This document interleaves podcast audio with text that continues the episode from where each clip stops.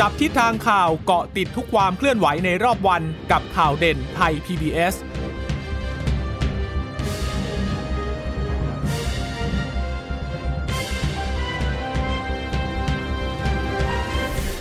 สวัสดีค่ะ สวัสดีค่ะ ต้อนรับคุณผู้ฟังสู่ข่าวเด่นไทย PBS นะคะ เราพบกันเป็นประจำทุกวันจันทร์ถึงศุกร์บ่ายๆ แบบนี้ค่ะ อัปเดตข้อมูลข่าวสารที่เกิดขึ้นในรอบวันนะคะ กับดิฉันจีราชาตาเอี่ยมรัศมี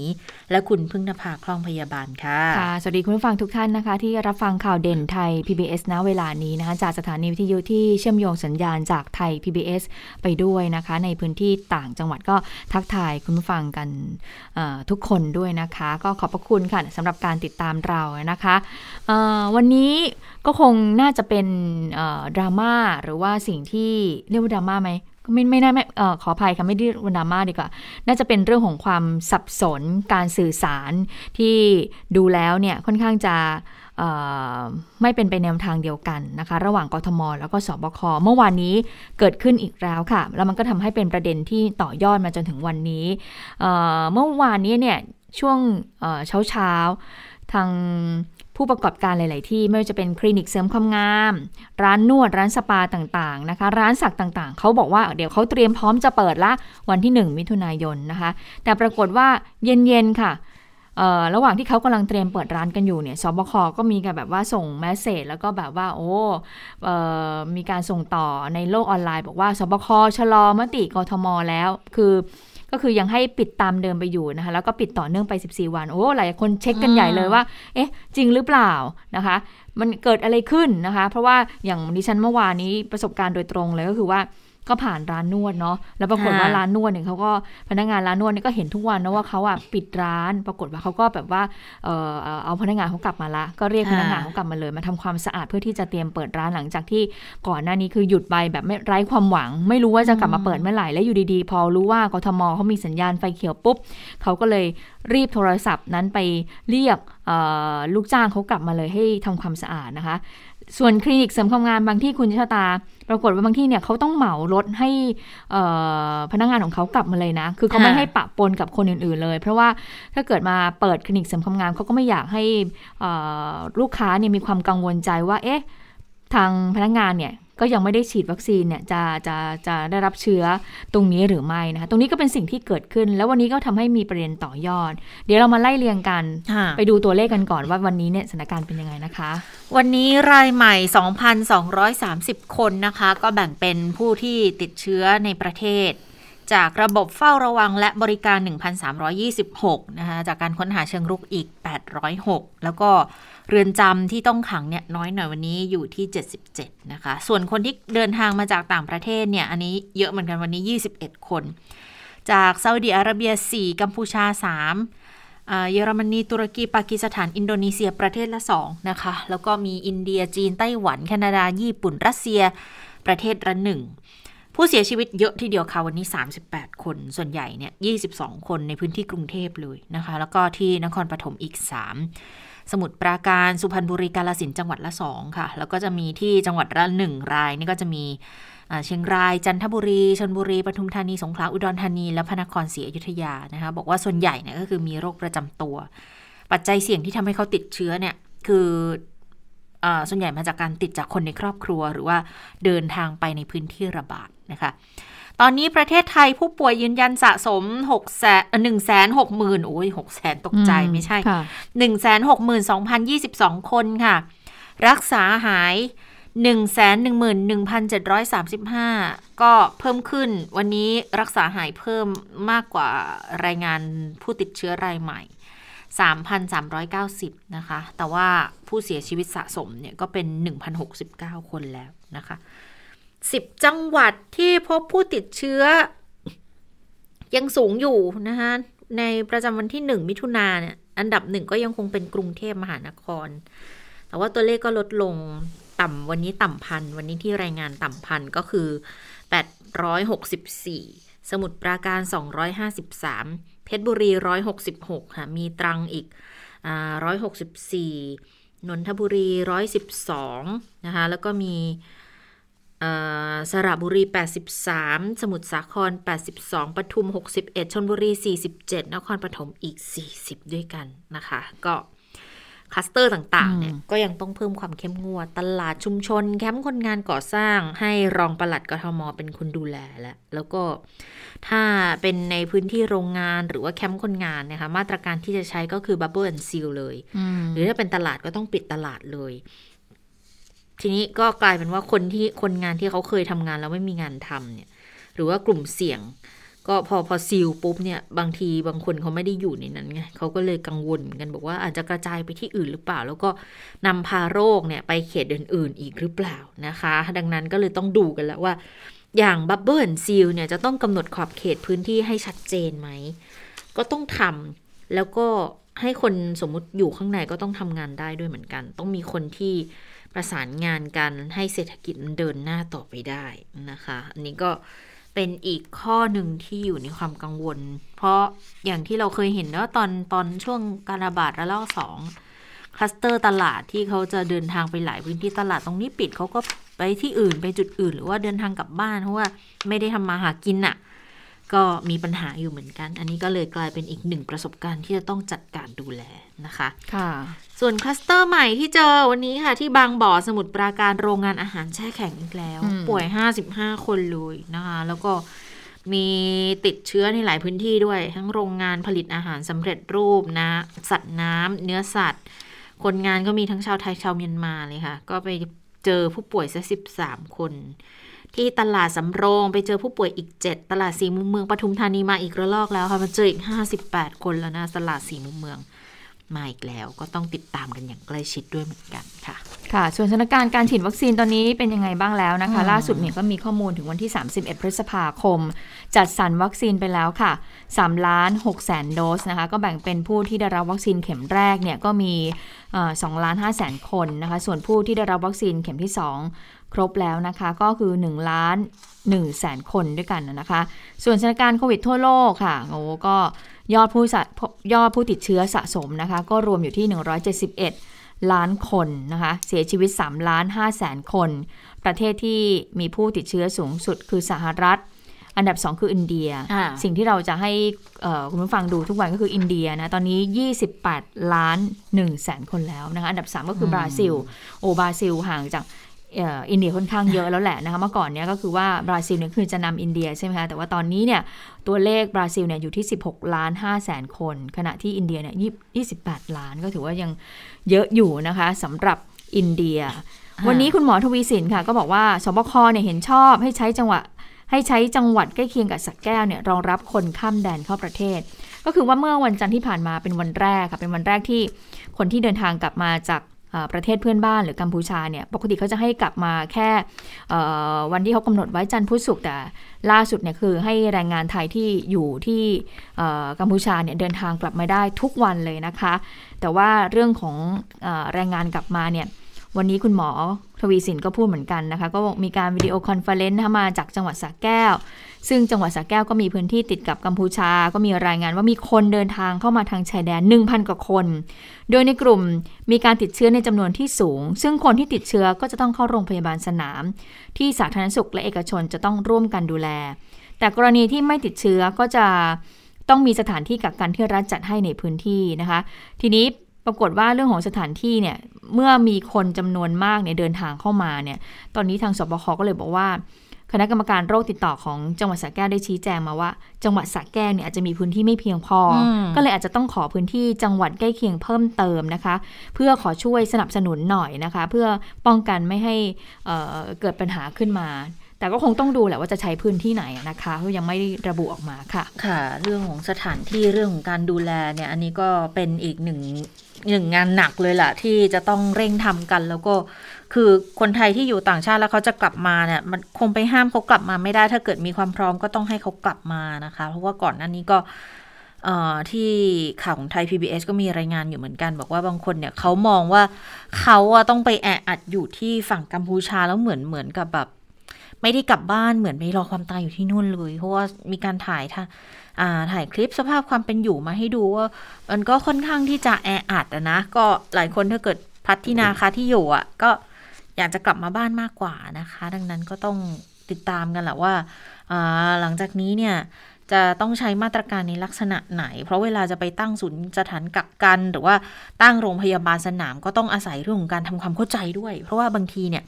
ชุมชนที่จะไปตั้งอยู่ตรงนั้นน่ะเขาก็อาจจะเกิดความไม่สบายอกไม่สบายใจ อันนี้ก็ต้องอาอาศัยเรื่องของการทำความเข้าใจกันเยอะนิดนึงนะคะ ทีนี้ในช่วงของการถแถลงข่าวมีอยู่ช่วงหนึ่งตอนหนึ่งที่คุณหมอทวีสินก็พูดในลักษณะที่ว่าตอนนี้เนี่ยจำนวนผู้ติดเชื้อก็ดูเหมือนจะทรงๆแล้วล่ะ ก็ก็เป็นคำถามกันว่าเอ๊ะมันมันทรงจริงหรือเปล่าก็ยังเห็น ทรงตัวในระดับสูงหรือเปล่าจะพูดอย่างนั้นหรือเปล่าแต่ละวันก็ประมาณ 2,000 มาตลอดเลยนะ ช่วงนี้ยังไม่เห็นมีวันไหนที่มันต่ำพันลงไปเนี่ยค่อนข้างจะน้อยกว่าช่วงที่ผ่านมาแล้ว แต่ก็มีอีกหนึ่งความเห็นที่น่าสนใจค่ะ นายแพทย์นิธิพัฒน์เจรกุลนะคะ คณะแพทยศาสตร์ศิริราชก็ได้โพสต์ Facebook ด้วยเหมือนกัน บอกว่า สิ้นเดือนก่อนเนี่ยเเราเคยหวังให้สิ้นเดือนนี้ โควิดระลอก 3 เริ่มคุมได้ด้วยตัวเลขผู้ป่วยรายใหม่ทั้งประเทศที่ร้อยแต่สงสัยจะตกตัวคูณ 50 ไป เมื่อวานก็เลยไปเจอตัวเลข 5,000 บวก แต่ทีนี้สิ่งที่มองว่าเป็นสัญญาณดีนะคะ คุณหมอนิติพัฒน์บอกนี้คือ ผู้ป่วยโควิดรุนแรง ผู้ป่วยวิกฤตที่ต้องการใช้เตียงระดับ 2 ระดับ 3 ในโรงพยาบาลหลักเขตในในเขตกทมโรงโรงพยาบาลหลัก ในเขตกทม และปริมณฑลแล้วก็วงเล็บรวมทันทสถานด้วยเนี่ย ตอนนี้เริ่มทรงตัวแล้วก็เริ่มลดลงติดต่อกัน 2 วันละ อันนี้มองว่าเป็นผลจากการบูรณาการของทุกภาคส่วนเมื่อช่วง 10 วันที่ผ่านมา ส่วนตัวเนี่ยคุณหมอนิติพัฒน์เชื่อว่าศึกแดงเดือดกำลังจะยุติกำลังใกล้จะยุติ ถ้าไม่มีกลุ่มก้อนใหม่ที่เหนือความคาดหมายออกมาอีกนะคะ แต่ที่มาแรงตอนนี้เนี่ย คุณหมอมองว่าคือกลุ่มก้อนตามโรงงานขนาดใหญ่ในต่างจังหวัด แต่คุณหมอนิติพัฒน์มองว่ากลุ่มเนี้ยดีที่เป็นวัยทำงาน เขามีต้นทุนสุขภาพที่ดีแล้ว การสูญเสียจึงน่าจะเป็นสัดส่วนที่น้อยเหมือนกับที่เกิดขึ้นในระลอกสองที่สมุทรสาครค่ะ ซึ่งถ้าเกิดเป็นจริงอย่างเนี้ยก็มองว่าตัวเลขผู้เสียชีวิตจะค่อย ๆ ลดลงจนเหลือเป็นตัวเดียวภายใน 2 สัปดาห์นี้ แล้วถ้าเริ่มฉีดวัคซีนได้ตามนัดจริงเท่าที่มีการประโคมข่าวนะ แนวโน้มการควบคุมการระบาดของโควิดในไทยก็เริ่มดูมีอนาคต แต่ทุกฝ่ายยังต้องยกกาดสูงอีกนะคะ อุดไม่ให้ช่องโหว่มีเกิดขึ้นแล้วค่าศึกเขาลัดเล็ดรอดเข้ามาตามชายแดนได้ง่าย ๆ อันนี้เนี่ยก็มองว่าเป็นสถานการณ์ที่ดีขึ้นนะคะ แต่ทีนี้เนี่ยก็ยังออมองอยู่ว่าเรื่องของวัคซีนจะเป็นยังไงบ้างเนาะ คนลงทะเบียนกันอยากจะฉีดวัคซีนกันเยอะนะ แต่เราก็ไม่รู้เหมือนกันว่าตอนนี้เนี่ยเราจะได้ฉีดวัคซีนกันจริง ๆ เมื่อไหร่นะคะค่ะไหนๆก็พูดถึงเรื่องของสถานการณ์ผู้ติดเชื้อโควิดแล้วใช่ไหมคะ คุณหมอที่นิทิพาทก็มองว่า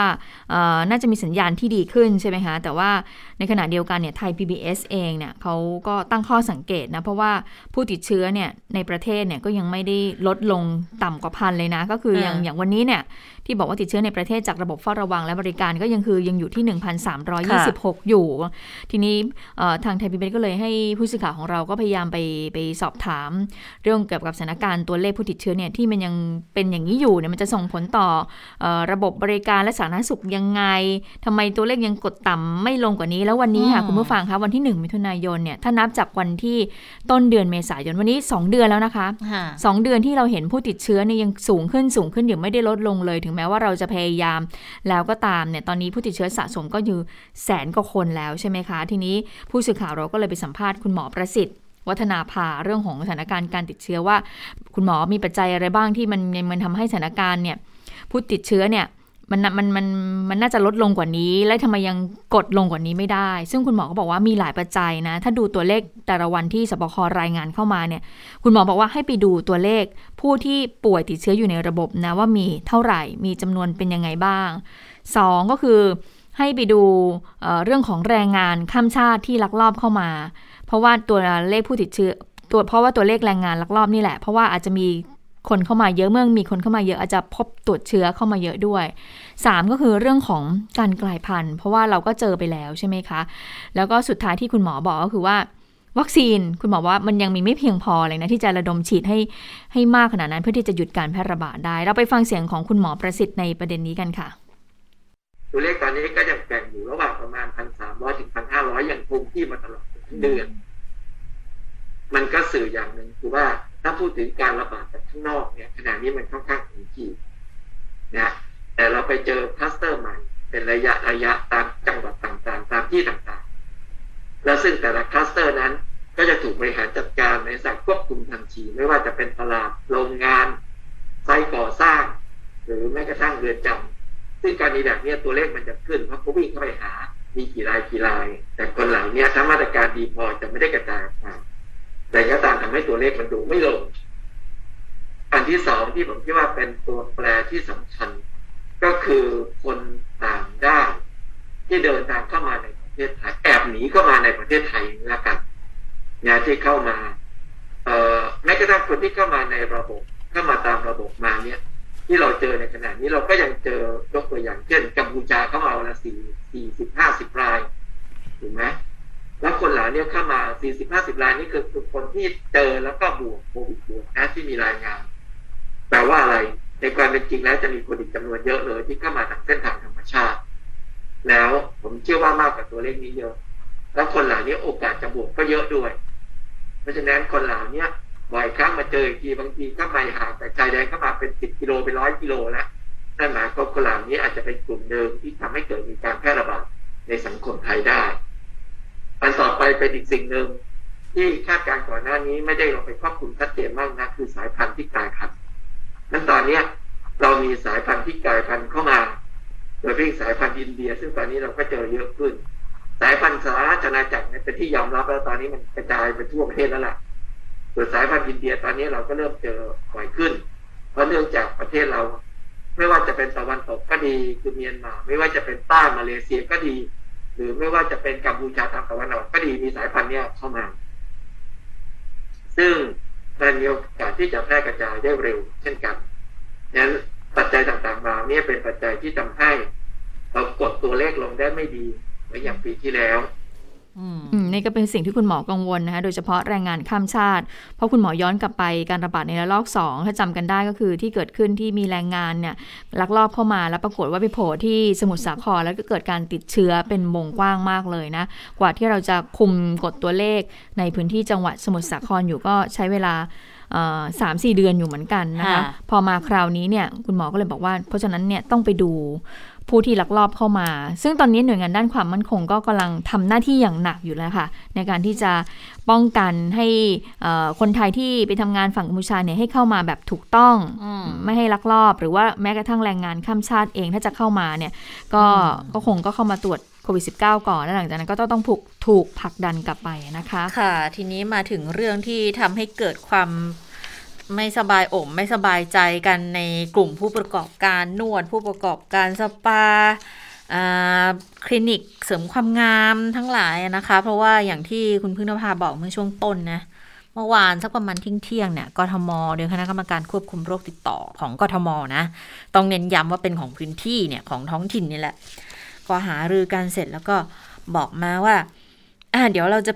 ให้เปิดห้าสถานที่ แล้วกดตอนเย็นมาสบคออกมาบอกว่า ยังไม่ให้เปิดให้ปิดต่อ 14 วันนะคะ แล้วก็เช้าวันนี้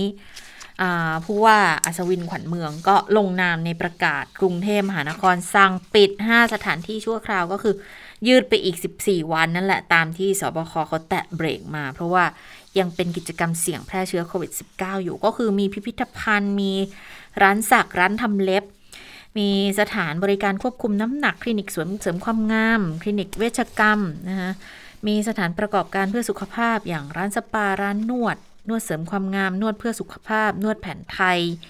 งดเว้นเรื่องการอบตัว อบสมุนไพร อบไอ้น้ำ นวดบริเวณหน้า นวดฝ่าเท้าสวนสาธารณะ สวนพฤกษศาสตร์ สวนดอกไม้นะคะ ก็คือให้ปิดไปตามเดิมแหละ แล้วก็ไม่ให้รวมกลุ่ม ไม่ให้เอาอาหารเข้ามารับประทาน ก็กลายเป็นประเด็นขึ้นมา เพราะว่า บางคนอะพอตอนเที่ยง โอ้โหกทมจะให้เปิดแล้วก็เรียกจะพนักงงพนักงงานกลับมาทำงานกันใหญ่เตรียมเปิดโรงเปิดร้านเตรียมแอลกอฮอล์เตรียมอุปกรณ์อะไรกันใหญ่เลย ปรากฏบางคนเนี่ยบางร้านต้องไปกู้ด้วยนะเออ ไม่มีตังค์แล้วค่ะ แต่ว่าถ้าเกิดได้เปิดก็น่าจะพอได้ตังค์มาบ้างนะคะ ก็กลายเป็นว่าพอเปิดมาเป็นอย่างนี้ปุ๊บเขาก็เลยรู้สึกไม่ไม่ คือน่าจะคงจะไม่พอใจคงไม่ได้แต่บอกว่า ออกไปแนวเสียใจเลยมากกว่าแหละนะคะเขาก็เลยวันนี้ก็ไปร้องกับทางกรมทแรงงานด้วยให้ช่วยเหลือเยียวยาหน่อย เพราะว่าสบคเขาสั่งปิดไปฟังเสียงสะท้อนกับตัวแทนสมาคมจาราวีกันค่ะคำสั่งนี้ผมคิดว่ามันไม่เป็นธรรมสำหรับผู้ประกอบการ SME ขนาดเล็กนะฮะร้านนวดร้านสปา ซึ่งที่ผ่านมาสามระลอกนะฮะเราโดนสั่งปิดมาโดยตลอดนะครับ ครั้งแรกก็สามเดือน ครั้งที่สองก็หนึ่งเดือนนะฮะและระลอกสามเนี่ยก็สามสิบหกสามสิบเจ็ดวันแล้วที่โดนสั่งปิดนะครับ ทุกคนเนี่ยไม่มีงานทำนะฮะแรงงานหมอนวดเนี่ยเป็นแรงงานนอกระบบนะฮะไม่ได้รับการช่วยเหลือเยียวยานะครับ อย่างเราชนะนะฮะ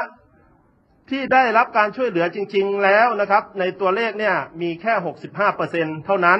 สามสิบห้าเปอร์เซ็นหนึ่งก็คือมีรายได้ในปีหกสองเกินสามแสนนะครับ ซึ่งทางรัฐบาลเองใช้ AI ตรวจสอบนะฮะ ปี 63 เราได้รับผลกระทบมา แรงงานเหล่านี้ไม่ได้รับความช่วยเหลือจากรัฐบาล เราชนะเราก็ไม่ได้นะทุกวันนี้นะครับ ไปสมัครงานตามร้านอาหารก็ไม่รับ ไปสมัครงานทำความสะอาดก็ไม่รับ ไปเป็นเด็กปั๊มก็ไม่รับ แล้วจะให้เขาเอาที่ไหนซื้ออยู่ซื้อกินนะครับ วันนี้ก็อยากจะให้ท่านประธานกรรมาธิการนะฮะช่วยเหลือแรงงานและผู้ประกอบการ SME ขนาดเล็กนี้ด้วยครับ เรามองว่านโยบายต่างๆ เนี่ยเป็นนโยบายแบบหวานแหนะคะ โดยที่ถ้าคุณสังเกตดีๆนะคะ ตอนนี้จำนวนผู้ติดเชื้อเพิ่มขึ้นเป็นจำนวนมาก และ มีอยู่ทุกภาคส่วน มีหน่วยงานราชการ มีธนาคาร มีร้านสะดวกซื้อ ที่พบว่ามีผู้ติดเชื้อทุกๆหน่วยงาน แต่ทุกๆหน่วยงานได้รับการดูแลอย่างเป็นธรรม ไม่มีหน่วยงานไหนถูกสั่งปิดทั่วพื้นที่หรือทั่วประเทศเหมือนร้านสปา ร้านสักคิ้ว ฟิตเนส ตรงนี้เราต้องขอความเป็นธรรมค่ะ ทุกที่ได้รับการดูแลอย่างเป็นธรรม วันนี้ร้านนวดร้านสปาขอให้สบค กทม และหน่วยงานที่เกี่ยวข้อง ดูแลพวกเราอย่างเท่าเทียม เท่าเทียมในที่นี้หมายความว่ายังไง เราต้องการพื้นที่ในการทำงาน ได้ในภาวะติดเชื้อ เราไม่มีทางลดจำนวนตัวเลขของผู้ติดเชื้อได้ในในเร็ววันนี้ ดังนั้นเนี่ยเราหยุดกิจการมาเป็นเวลาเดือนกว่าแล้วจำนวนตัวเลขผู้ติดเชื้อไม่ลดลง ความรับผิดชอบตรงนี้ มีหน่วยงานไหนออกมารับผิดชอบบ้างไหมคะทั้งนี้เนี่ย ถานการณ์แพร่ระบาดตรงนี้สบคทำลายความเชื่อมั่นผู้ประกอบการที่มีความตั้งใจ พวกเราทุกคนมีความตั้งใจที่จะให้ความร่วมมือกับสบคแต่สบคไม่เคยมองเห็นความตั้งใจดังกล่าว อืมนะคะ ก็ทางสมาคมจารวีเนี่ยวันนี้ก็ไปยื่นหนังสือต่อทาง กรรมธิการแรงงานใช่ไหมคะก็คือมีคุณสุเทพ อู่อ้นสสบัญชีรายชื่อพรรคเก้าไกลเนี่ยรับเรื่อง โดยคุณสุเทพก็บอกว่าในฐานะประธานกรรมธิการก็รู้สึกเศร้าใจเหลือเกินนะกับการบริหารจัดการที่ทำให้เกิดความเดือดร้อนกับแรงงานและผู้ประกอบการ ที่เกิดจากความไม่ชัดเจนในด้านนโยบายของสบคและรัฐบาล ซึ่งก็ถือว่าเป็นการผลักประรัฐบาล เหมือนคนกับกรอกอะ่ะทำให้แรงงานและผู้ประกอบการเนี่ยวางแผนชีวิตแล้วก็ธุรกิจของเขาไม่ได้เลยนะคะ ก็จะรับเรื่องแล้วก็จะเร่งดำเนินการต่อไป ซึ่งก็จะมีการประชุมของกรรมธิการ แล้วก็จะเชิญหน่วยงานที่เกี่ยวข้องไม่ว่าจะเป็นกทม ผู้ว่านนทางสบคเนี่ยเข้ามาประชุมเพื่อดำเนินการแก้ไขปัญหาอย่างเร่งด่วนค่ะ ค่ะทีนี้ทางเลขาสมชนะคะ วันนี้พลเอกนัทพลนาคพาณิชย์เนี่ย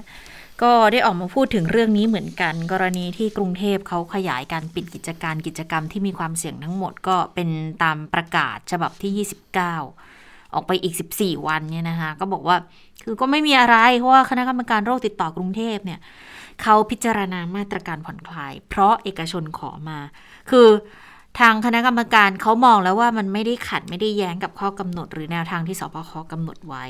แต่ท้ายที่สุดแล้วเนี่ยทุกเรื่องนายกในฐานะที่เป็นพออสบคสามารถที่จะมีนโยบายหรือข้อกำหนดอะไรที่แตกต่างจากกันได้ เพราะก็มองว่า คือนายกมองภาพรวมไม่ได้เป็นเรื่องที่ผิดปกติอะไร สิ่งที่พลเอกนัทพลพูดก็คือ กรุงเทพเนี่ยเขาให้ข่าวเบื้องต้น เขายังไม่ได้ประกาศอะไรออกมา ยังไม่ได้ออกคำสั่งเป็นทางการ ยืนยันว่าเรื่องนี้เนี่ย ไม่ใช่ว่ากรุงเทพเสนอมาแล้วสบคเบรก แค่เป็นผลการประชุมยังไม่ได้เป็นทางการ แต่กรุงเทพให้ข่าวออกมาก่อน แล้วนายกเขาพิจารณาว่าตัวเลขผู้ติดเชื้อก็ยังสูงก็ยังมีการระบาด ก็เลยให้ชะลอเอาไว้ก่อนนะคะเดี๋ยวไปฟังเสียงคำอธิบายของพลเอกนัทพลกันค่ะ จริงๆก็ไม่มีอะไรฮะเพราะว่าทางคณะกรรมการโรคติดต่อกรุงเทพมหานครนะครับ ก็ได้พิจารณามาตรการที่จะผ่อนคลายเนื่องจากที่ภาคเอกชนนะครับได้ขอมานะครับ ซึ่งทางคณะกรรมการโรคติดต่อกทมก็พิจารณาว่าก็ไม่ได้ขัด ขัดแย้งกับข้อกำหนด หรือว่าแนวทางที่สบคนะครับได้กำหนดไว้นะครับ แต่อย่างไรก็ตามนะในทุกๆเรื่องนะครับ ท่านนายกรัฐมนตรีท่านผอสบคเนี่ยท่านสามารถที่จะมีนโยบายหรือว่ามีข้อกำหนดอะไรที่แตกต่างจากนั้นได้นะครับ เพราะว่าท่านมองในภาพรวมนะครับ อันนี้ก็ไม่ใช่เรื่องที่ผิดปกติอะไร เพราะว่าเป็นการให้ข่าวในชั้นต้นเท่านั้นนะครับ ยังไม่ได้เป็นการ ประกาศออกมานะครับแปลว่าตอนนี้คำสั่งกทมใช้ได้เลยใช้ได้ไม่ใช่ฮะหยังไม่มีคำสั่งออกมาตอนแปลนี้ว่ากรมเสนอมาแล้วสคบเบรกไว้อันนี้ถูกต้องไม่ใช่ครับยังไม่ได้เสนอมาเลยนะครับ เพราะว่ายังไม่ได้แค่การประชุมอย่างเดียว ยังไม่มีการออกประกาศออกมาแสดงว่าเป็นแนวคิดใช่ไหมคะใช่ใช่ครับ เป็นแค่ผลการประชุมฮะแล้วก็ทางกรทมได้ให้ข่าวมาก่อน แล้วก็ท่านนายกรัฐมนตรีเนยนะครับผอสบคท่านท่านได้พิจารณาว่าในเรื่องเนี้ยเนื่องจากปัจจุบันตัวเลขผู้ติดเชื้อนะครับ ยังมีการ ยังยังสูงอยู่ แล้วก็ยังมีการแพร่เชื้อจำนวนมากนะครับ ท่านก็ยังเป็นห่วงในภาพรวมนะครับ ท่านจึงให้ชะลอไว้ก่อนนะครับ แต่ท่านก็เข้าใจกทม แล้วก็เข้าใจผู้ประกอบการนะครับ เมื่อวานถ้านได้สั่งผมให้ประสานกับกระทรวงสาธารณสุขและกทมเนี่ยให้เร่งรัดในการฉีดวัคซีนให้กับกลุ่มอาชีพที่กทมจะผ่อนคลายนะครับ ได้แก่พวกพนักงานนวดแผนโบราณนะครับ แล้วก็พนักงานเสิร์ฟอาหาร แล้วก็ช่างตัดผมนะครับ ให้กทมเตรียมการให้เรียบร้อยนะเพื่อ ถ้าสถานการณ์ดีขึ้นแล้วท่านจะให้ผ่อนคลายในโอกาสต่อไปครับอืมอืมก็อันนี้คือเป็นสิ่งที่เลขาสมชเนี่ยออกมาค่ะพูดนะ ก่อนอืมที่จะมีเอ่อประกาศของกทมออกมาค่ะที่บอกว่าให้ปิด 5 สถานที่ดังเดิมเนี่ยไปจนถึงวันที่ 14 มิถุนายนนะคะค่ะ คือคือก็กลายเป็นว่าอ่าที่ที่ที่ตื่นตัวเตรียมที่จะเปิดกันเนี่ย ก็อืมก็เป็นการตื่นตัวกันไปเอง เพราะว่าสรุปแล้วก็คือเป็นข่าวที่ออกมาก่อน ยังไม่ได้ผ่านมติที่อย่างเป็นคือยังไม่ได้ออกเป็นคำสั่งอย่างเป็นทางการเท่านั้นนะคะ ก็คือมันก็เป็นไปตามระบบแหละ ว่าท้องถิ่นก็มีสิทธิ์ที่จะพิจารณา มีสิทธิ์ที่จะเสนออะไรได้ แต่ว่าท้ายที่สุดสบคก็มีสิทธิ์ที่จะอ่าออกคำสั่งตามนั้น หรือให้เป็นไปอย่างอื่นได้เหมือนกัน เพราะสนคคบสบสคบคเคยบอกนะบอกว่าอืมถ้าเอ่อจังหวัดเนี่ยออกมาตรการอะไรมาเนี่ยสามารถที่จะออกจังหวัดที่มันเข้มกว่าก็ได้ ที่กว่าที่สบคกำหนดเอาไว้ แต่ว่าไม่ควรให้อ่อนกก่อว่านกว่าไม่ได้ แต่ทีนี้ทีนี้ภาพรวมเนี่ยตัวเลขผู้ติดเชื้อยังสูงอยู่แล้วนายกในฐานะผู้อำนวยการสบคอืมก็ยังมองว่า ยังเมื่อกดตัวเลขไม่ต่ำลงเดี๋ยวถ้าจะผ่อนคลายเนี่ยมันก็คือคงจะมีความเสี่ยงนะคะ ในที่สุดแล้วก็คือยังให้ปิดต่อไปนะคะส่วนอีกเรื่องหนึ่งที่วันนี้เลขาสมชก็มีการพูดไว้เหมือนกันเพราะว่าผู้สื่อข่าวก็ถามก็เกี่ยวกับกรณีที่องค์การบริหารส่วนจังหวัดปทุมธานีเนี่ยจะขอซื้อวัคซีน ตัวเลือกนะคะโดยให้สบคเนี่ยเป็นผู้ตัดสินใจพลเอกนัทพงศ์นาคพันิชก็บอกว่า ก็ได้รับข้อเสนอจากกระทรวงสาธารณสุข ซึ่งมีคุณหมอปิยะสกลสกลสัตยาธรเป็นประธานคณะกรรมการวัคซีนทางเลือก ก็จะมาหารือร่วมกัน แล้วก็จะรายงานให้นายกเนี่ยเเพื่อให้การเห็นชอบแนวทาง โดย พลเอกนัทพลบอกว่าเรื่องนี้เนี่ยมีอยู่ 2 ประเด็น ก็คือ 1 คือการสั่งซื้อวัคซีนเข้ามาภายในราชนาจักร และการซื้อวัคซีนภายในประเทศ 2 ก็คือการที่องค์กรปกครองส่วนท้องถิ่นเนี่ยจะขอซื้อ ก็ทำให้เกิดความสับสน และไม่ใช่การสั่งซื้อเองจากต่างประเทศเข้ามาภายในราชนาจักร แต่เป็นการสั่งจองวัคซีน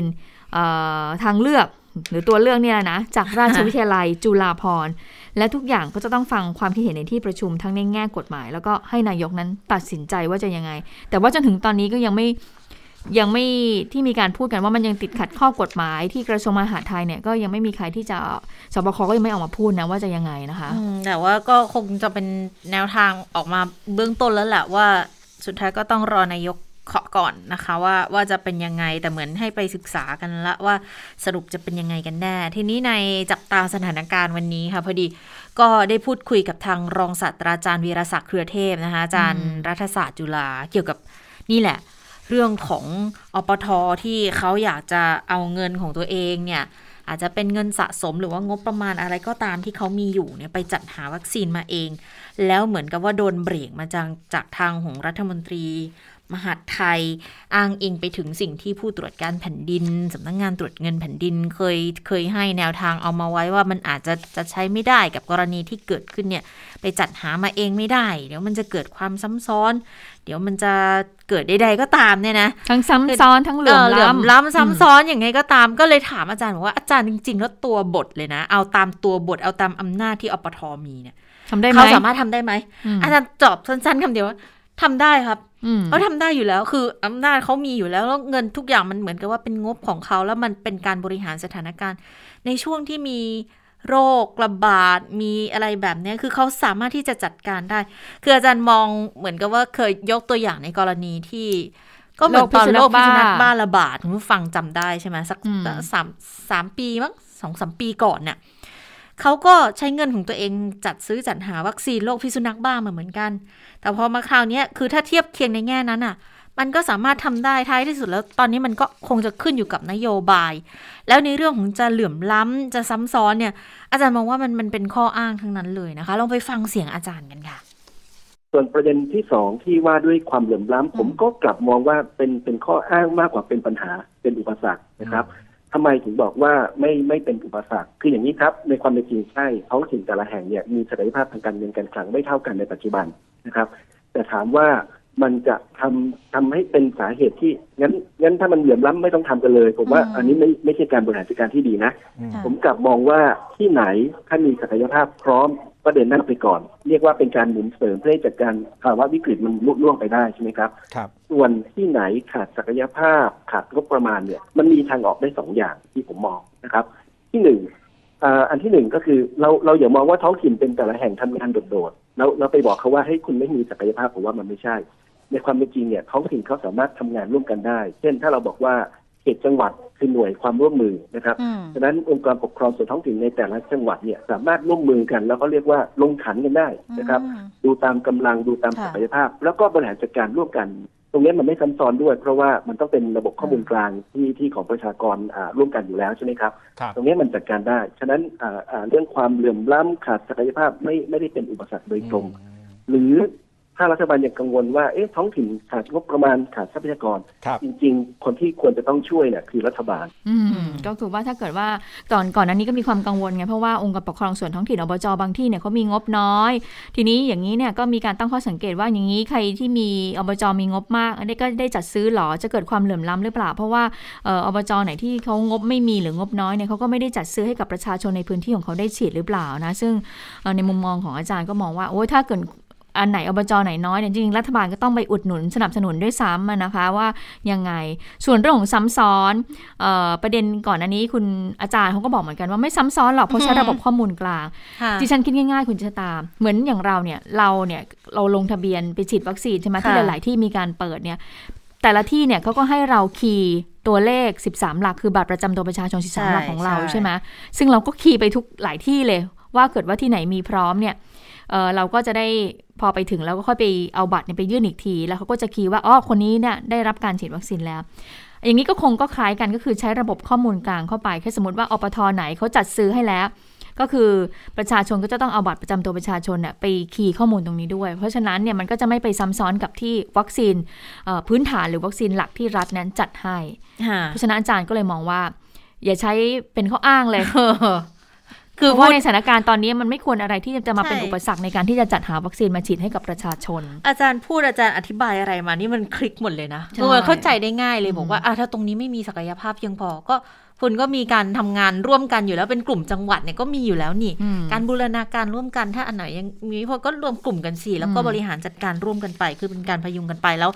รัฐบาลอะคุณต้องไปช่วยในการจัดสรรทรัพยากรต่าง ๆ เพื่อส่งเสริมให้เขาสามารถที่จะบริหารงานได้อย่างมีประสิทธิภาพ ไม่ใช่บอกว่า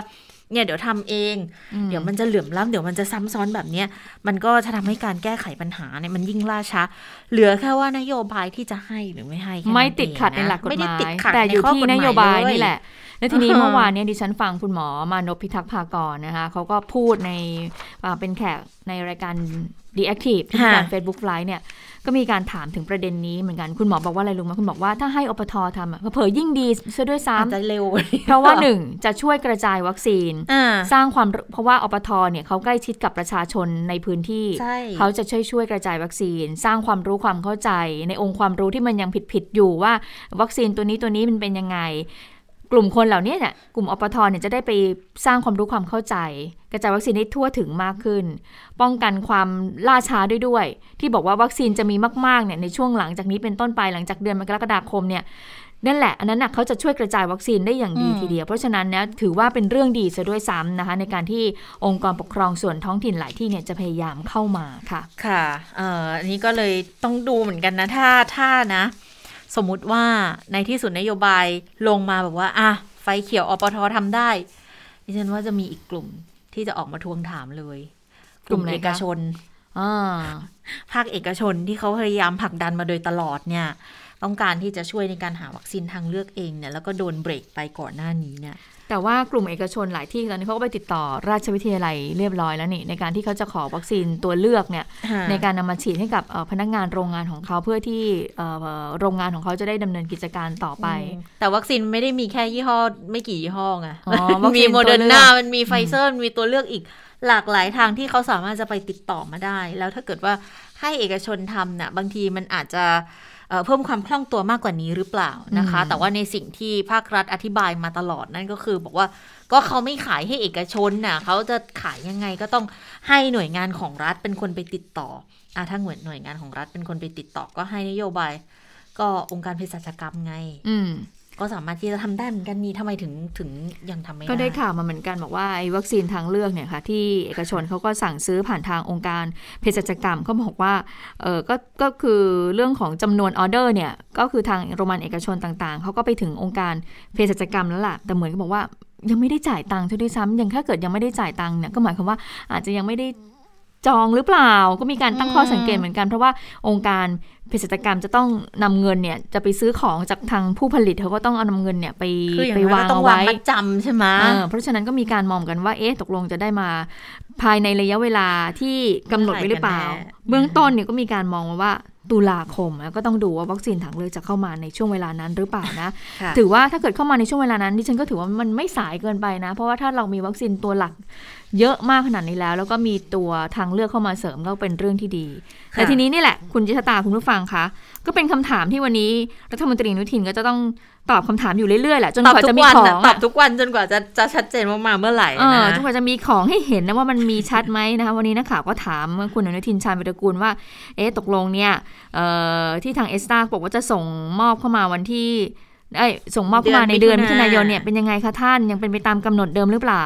คุณอนุทินก็บอกว่าทางเอสตาเนี่ยก็แจ้งว่าจะส่งภายในมิถุนายน ซึ่งวันนี้เนี่ยก็มิถุนายนแล้ว วันนี้วันที่หนึ่งนะคะ ก็ทราบว่ามีการส่งเอกสารการตรวจมาตรฐานมายังกรมวิทยาศาสตร์การแพทย์แล้ว ทางอธิบดีก็แจ้งว่าทุกอย่างนั้นเป็นไปได้ด้วยดี ส่วนจำนวนนั้นต้องไปสอบถามจากทางกรมควบคุมโรคเอง แต่เบื้องต้นทั้งกรมควบคุมโรค และกรมวิทยาศาสตร์การแพทย์ก็ยืนยันว่า เป็นไปตามแผนทันวันที่ 7 มิถุนายนอย่างแน่นอน ไปฟังเสียงคุณอนุทินกันค่ะ สำหรับกระทรวงสาธารณสุขเนี่ยเราไม่ได้ไม่ได้มองว่าวันไหนเป็นวันไหนเราก็ฉีดทุกวัน ทุกวันนี้ก็ปล่อยออกมาฉีดอยู่ทุกวันใช่ไหมที่กรุงเทพก็รู้สึกเป็นล้านเข็มแล้วนะไม่น้อยนะ แล้วก็ทั่วประเทศก็ประมาณห้าล้านนะสี่ห้าล้านอยู่ก็เริ่มมาตามกำหนดการทุกอย่างว่าจะเอาวิธีไหน แต่อย่างที่บอกวัคซีนทุกชนิดก็มีคุณสมบัติที่ป้องกันโรคที่รักษาไม่ให้ป่วยหนักแล้วก็ไม่ให้เสียชีวิตอาร์ตาจะมีในเรื่องของภูมิภูมิการที่ขึ้นเร็วหน่อย อันนี้ก็ต้องก็มีการพูดว่า ถ้ามีพื้นที่ระบาดก็ต้องเอาแอสตาอัดเข้าไปก่อนนะก็เป็นเป็นเป็นเรื่องของปล่อยให้เป็นเรื่องของวิชาการของแพทย์ซึ่งตรงที่ผม ผมไม่ไม่ไม่มีสิทธิ์อือไม่มีสิทธิ์อืออยู่แล้ว ผมบริหารให้เขามีวัคซีนไปฉีดมีงบประมาณไปเอ่อจัดหา วัคซีนอยู่ยาเวชภัณฑ์ทั้งหลายหน้าที่ผมมีอยู่แค่นั้นเองค่ะนอกจากประเด็นนี้ที่เอ่อผู้สื่อข่าวถามแล้วนะคะ ผู้สื่อข่าวก็ถามคุณอนุทินอีก แล้วกรณีที่บุรีรัมย์ได้รับวัคซีนจำนวนมากล่ะคะท่านไหนท่านจะจะจะมีอะไรจะพูดอีกไหมคะ มีอะไรจะพูดเออบอก ผมไม่ย้ำอะไรแล้ว เพราะไม่ใช่เรื่องจริง ตอนนี้เนี่ยผมเนี่ยนะเป็นรัฐมนตรีสาธารณสุข และตอนนี้เนี่ยอืมปฏิบัติหน้าที่รัฐมนตรีว่าการกระทรวงสาธารณสุข ไม่ใช่สสบุรีรัมย์ต่อให้เป็นสสเนี่ยก็ต้องคิดถึงคนไทยทั้งประเทศ ไม่มีทางเอาไปลงบุรีรัมย์ถ้าใช้สามัญสำนึกคิดดู เวลาอย่างนี้สถานการณ์อย่างนี้เนี่ยอยากเอาไปแค่ไหนก็ทำไม่ได้ ไม่เคยคิดอยู่ในหัวเลย ทุกอย่างเนี่ยเป็นไปตามนโยบายการกระจายวัคซีนของสบค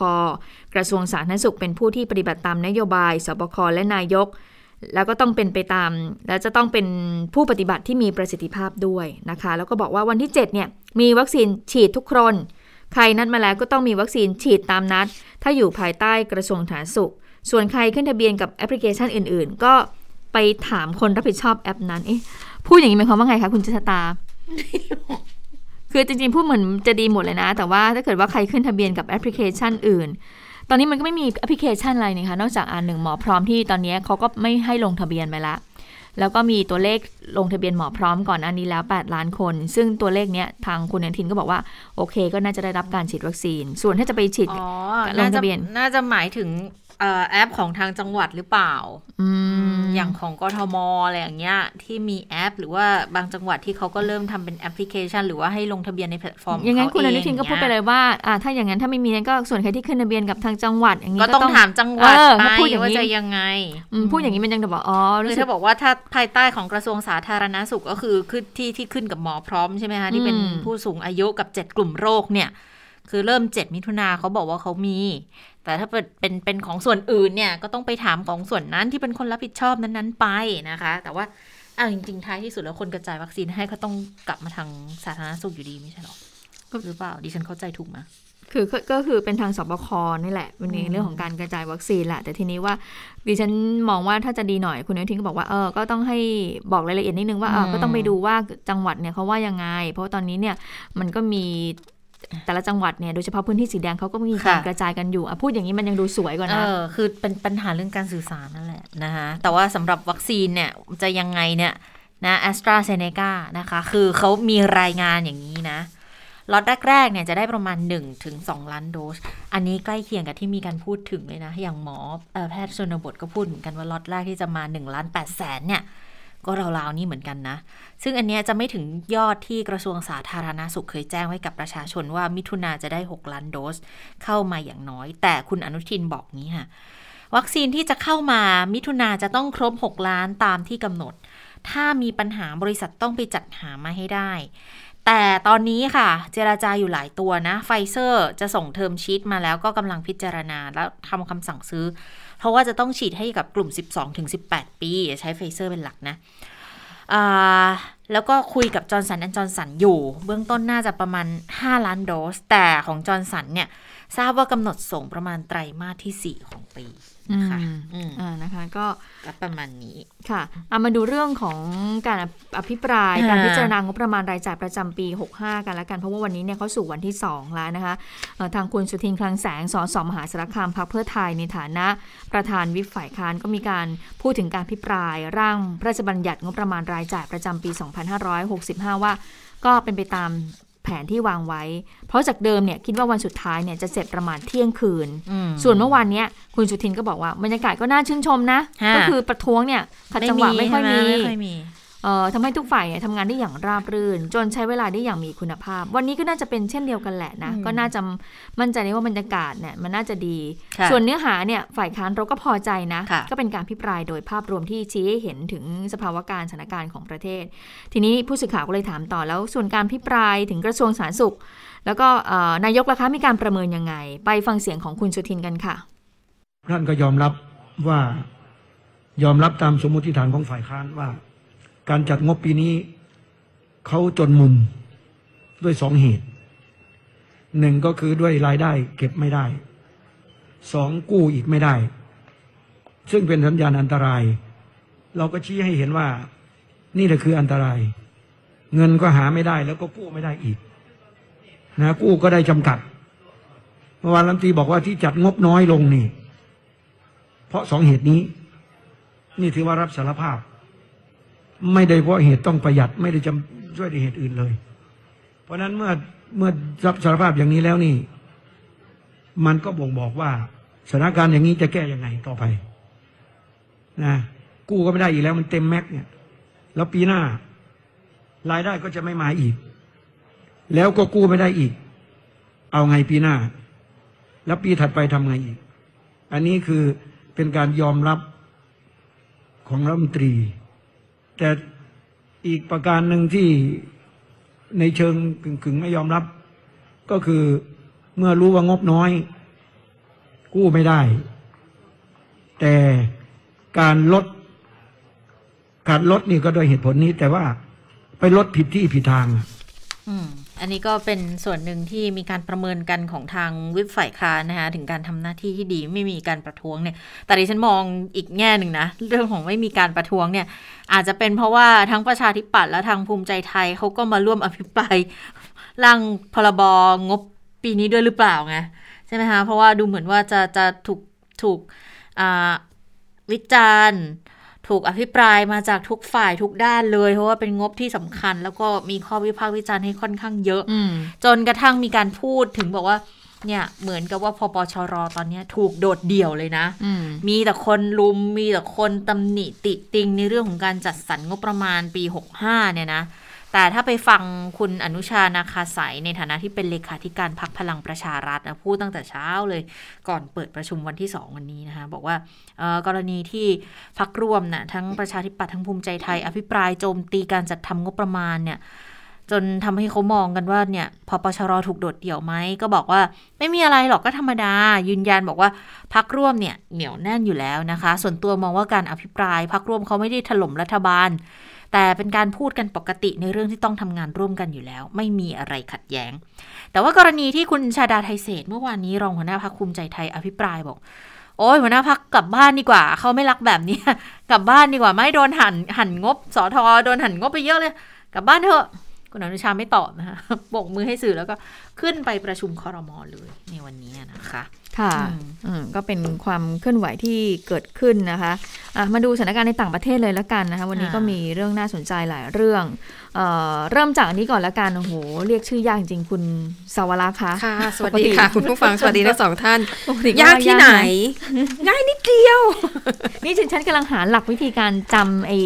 สายพันธุ์อยู่นี่นะว่ายังไงนะอ๋อนั่นเครื่องจำช่วงแรกคงจะจำยากอืมนะคะ เอาเอาเป็นว่าเบื้องต้นเนี่ยเราต้องไปฝึกออกเสียงตัวอักษรกรีกให้ถูกต้องซะก่อนดีกว่าที่ต้องเล่าเรื่องนี้นะคะ เนื่องจากว่าองค์การอนามัยโลกค่ะ วันเขาเนี่ยได้ประกาศระบบใหม่สำหรับการเรียกชื่อสายพันธุ์ของเชื้อโควิด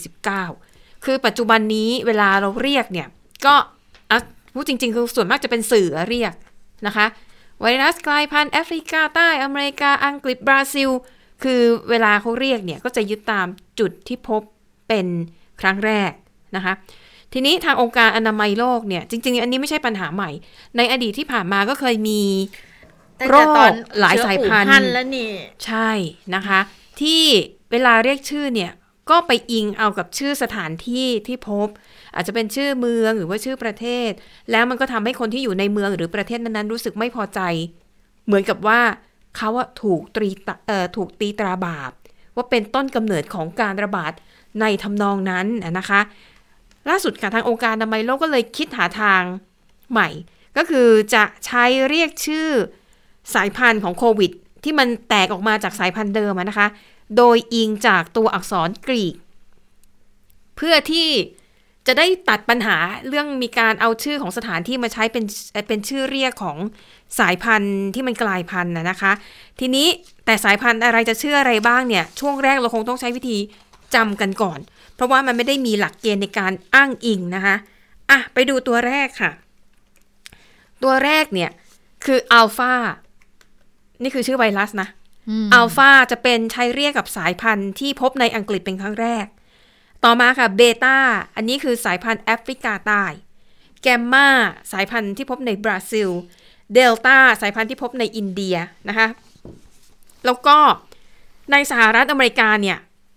มีชื่อเรียกถึงสองสายพันธุ์ เพราะว่าเขาถือว่าพบพบคนละเวลา มีเอปไซลอน อันนี้พบในอเมริกาโอ้ยแล้วก็อีกอันหนึ่งเรียกว่าไอโอตาพบในอเมริกาเหมือนกันสองสายพันธุ์ แล้วก็เซตาอันนี้พบในบราซิลนะคะเอ่อเอตา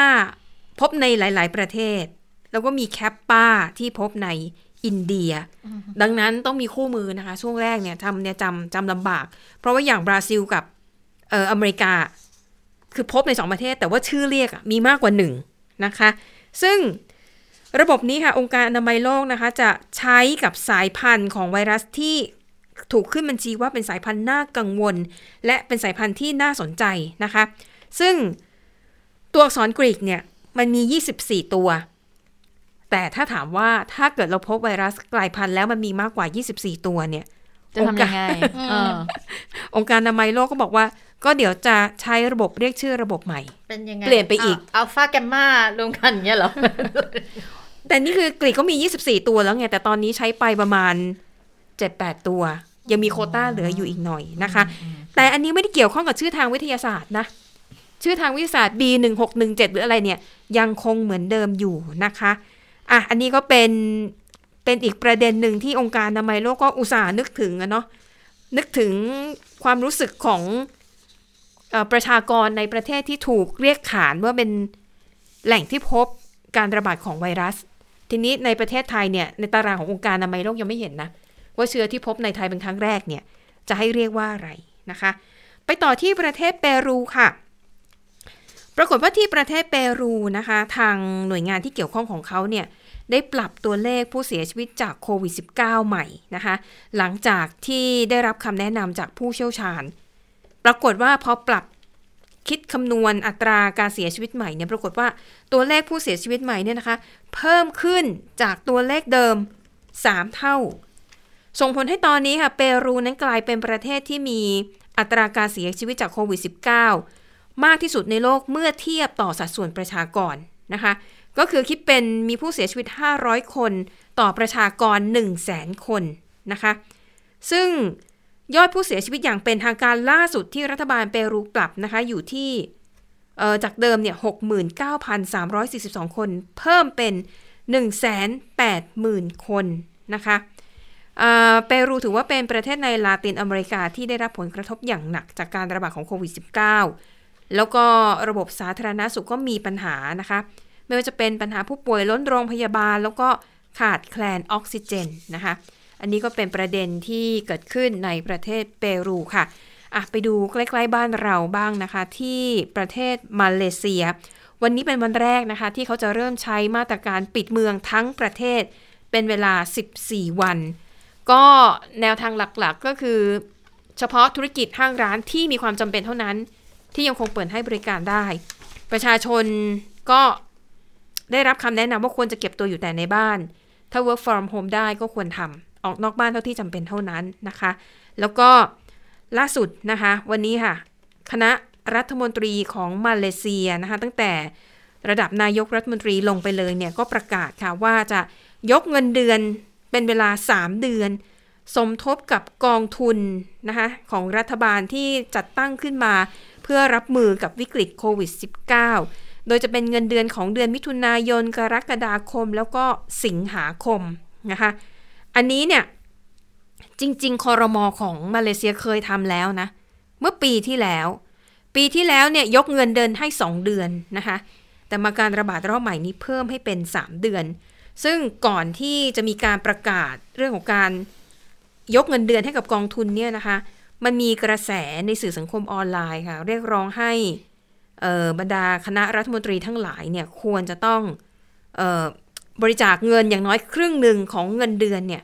เพื่อเอามาช่วยเหลือประชาชนนะคะ ก็ไม่แน่ใจว่าการประกาศไม่รับเงินเดือนในครั้งนี้เนี่ยมันจะเกี่ยวข้องกับข้อเรียกร้อง ในสื่อสังคมออนไลน์ก่อนหน้านี้หรือเปล่านะคะะแต่วันนี้ก็มาเลเซียเริ่มแล้วนะคะ อย่างเป็นทางการสำหรับมาตรการปิดเมือง ปิดท้ายวันนี้ค่ะ ไปดูข่าวกีฬานิดนึงนะคะ ถือว่า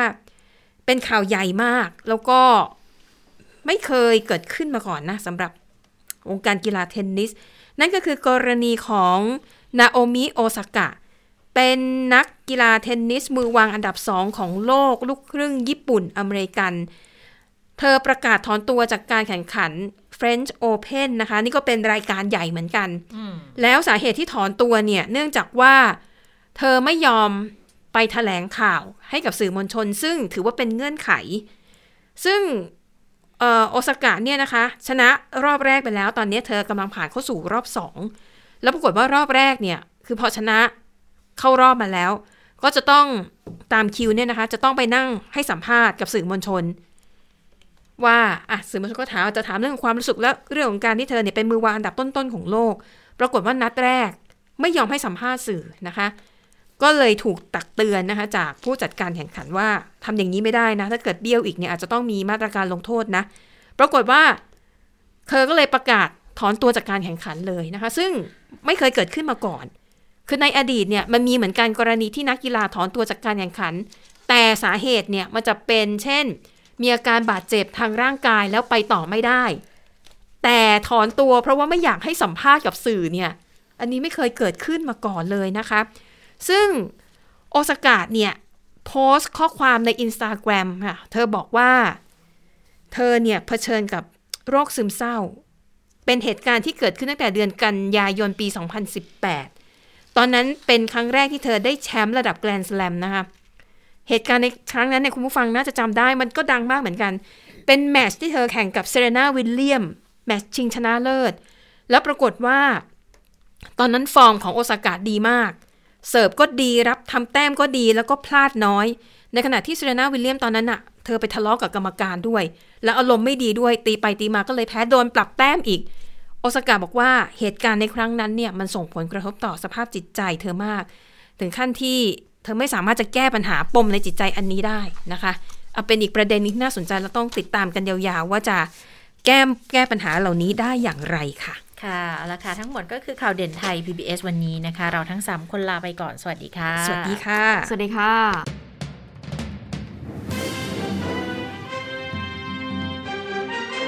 ติดตามข่าวเด่นไทย PBS ได้ทุกวันจันทร์ถึงศุกร์เวลา 15 นาฬิกา